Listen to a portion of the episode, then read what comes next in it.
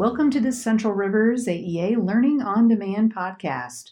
I'm Beth Strike, and I'm the Director of Creative Services and Communications. And I'm here with Jen Sigrist, Director of Educational Services, and a leading expert on future ready practices in the state, if not the nation, really. Jen, welcome. Thanks, Beth. Good to be here. Awesome. So, today we're going to talk about going beyond embedding choice in your instruction. We're going to explore more advanced ways to promote learner agency. And I know very little about this topic, so this is going to be fun. be fun for me too. All right. All right. Let's dive right in. So, when it comes to learner agency, what are the instructional shifts a teacher would need to make? So, I know we talked earlier in a more beginning level podcast about just this whole concept of what it is, but now we want to really get into the instructional shifts. So, can you talk about that a little bit? Sure. You know, as a secondary teacher, I learned about this um, probably the most from being an elementary principal, watching elementary teachers um, establish routines and put structures in place so kids over the course of the year can be more um, independent is really where I started to understand some of the instructional shifts we're going to talk about today uh, for learner agency. Um, as a high school teacher, when I had a 15, 16 year old come into my classroom, I'm like, why don't you already know this? Why can't you already figure out the steps you need to take to complete this project? Um, you know, it's due in two weeks, just get it done. And, and I didn't understand the things that I could do as a teacher to set them up for success in, you know, kind of managing their own time and their own project. So when we think about instructional shifts that a teacher can make, one of the things that I think about is start small in giving kids uh, choice and freedom in their learning and build in structures that you can take away over time um, you know scaffolds you can take away over time uh, like daily check-ins just as an example. So you could start with a project and we have students um, you know maybe choosing how they're going to complete a project. Everyone has it due at the same time but they have lots of freedom let's say in in how they're going to come across this information. Well the first time you give them this choice, instead of saying it's due in two weeks, go, you could say, I'm going to build in a pre check in for this class. And at the end of class, I'm going to check in um, and we're going to see what we accomplished, what worked well today. You know, so just building in some of those scaffolds so kids have time to think about, hey, what worked for me today? What didn't? What do I want to do differently tomorrow? Um, so giving time for those conversations that we just assume kids have is also a great way to uncover, you know, supports kids may may need. Like, oh, maybe they're not good at setting goals. You may need to come in and help them, you know, set realistic goals. Uh, I know the first time I asked a, a, student to set a goal, they're like, well, it's to get it done. I'm like, okay, mm-hmm. well, we got to break that down. Where are the pieces you're going to have to do in order to accomplish that bigger goal? So when it comes to instructional shifts, the first thing I would I would say is really um, thinking about how can you build in structures so that the independence isn't expected day one, it's developed over the course of the year, and then, of course, over the course of the student's um, educational career. So we have to build those scaffolds in, um, release them gradually so students can become more independent uh, in their learning. Nice. So we have focused so much on the curriculum and so much on the assessment and the instruction. Those are all really important things, but I'm hearing you say it's also some of these other supports that maybe we've forgotten about along the way that are more uh, we're more used to providing in the elementary years that we need to kind of bring some of those back and they really would help um, with this so when you think about being a teacher who's wanting to do this and make these instructional shifts what do you think i need to know and be able to do to do that well one of the things i mean i think every teacher would do this if they thought they had the time so letting go of some of the, you know, I have to get through the curriculum and instead thinking about what are the big ideas for the content that I want students to take away.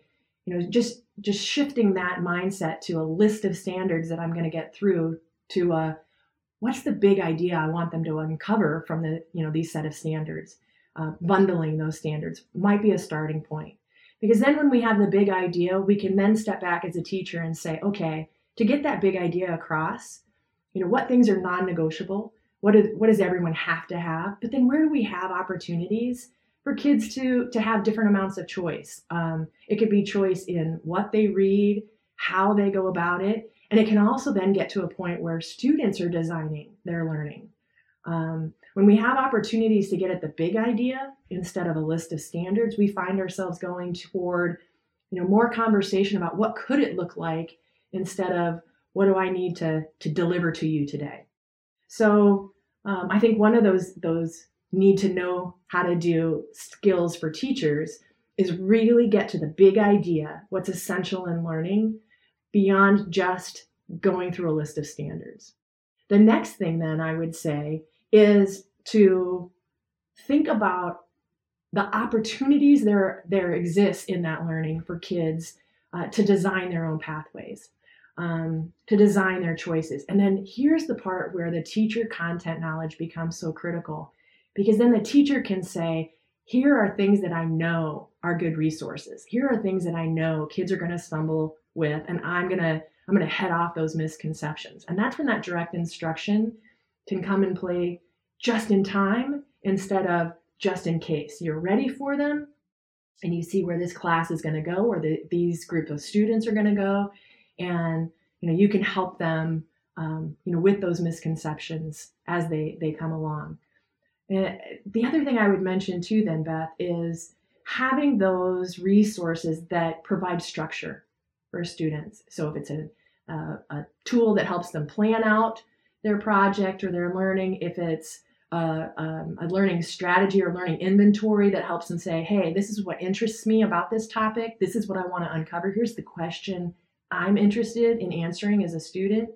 Having some of those templates or question stems, those things ahead of time that, you know, is kind of that structure I mentioned early on in our, our conversation where you don't just drop them in it and say, hey, figure out what you want to learn.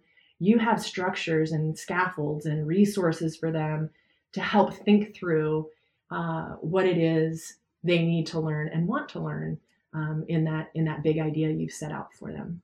Interesting. It sort of reminds me of what we used to say: a teacher's more of a guide than being upfront. That old, you know, uh, way of thinking about it, where the teacher's upfront doing all the teaching. We're more guiding alongside the student, providing the support. So that be true. Oh, absolutely. That's the art of teaching. That a computer, no YouTube, you know, no TikTok is ever going to take away the place mm-hmm. of a teacher when it comes to that ability to guide. I can get a lecture on demand. I can get that on the computer, but I can't get that guide that you can be as a teacher. That's what makes us so critical and why we'll never go away, even though the next YouTube will come out, the next technology, you know, app will will make something else more accessible to kids. Um, but the ability to connect with them, to know what they're interested in, to say, hey, you know, you're going here. Have you have you thought about this? That's what a teacher does um, that a computer just can't do. Uh, and really, that ability to help kids think about, you know, this is what went well for me today, and coaching them. Um, that's that's something a computer can't do. And and so that guide, that coach, that reflect. How did this work for you? Uh, I mean, you can do that with kindergartners as well as seniors we just don't always feel like we have the time to really embed that um, into our practice. And what we're saying with learner agency is, you know, that's what helps kids stay engaged. And they don't learn if they're not engaged. So give yourself that time. You know, the, the time you spend on those practices increases their retention and engagement with the content that you really want them to learn. Nice. Anything else you want to add before we wrap up?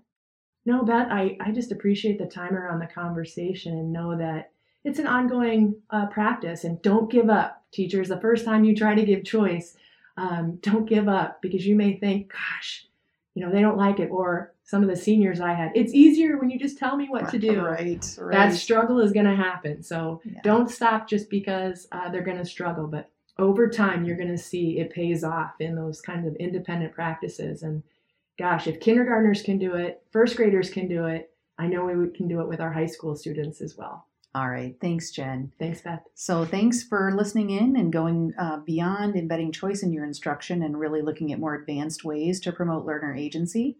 This has been a Central Rivers AEA Learning on Demand podcast.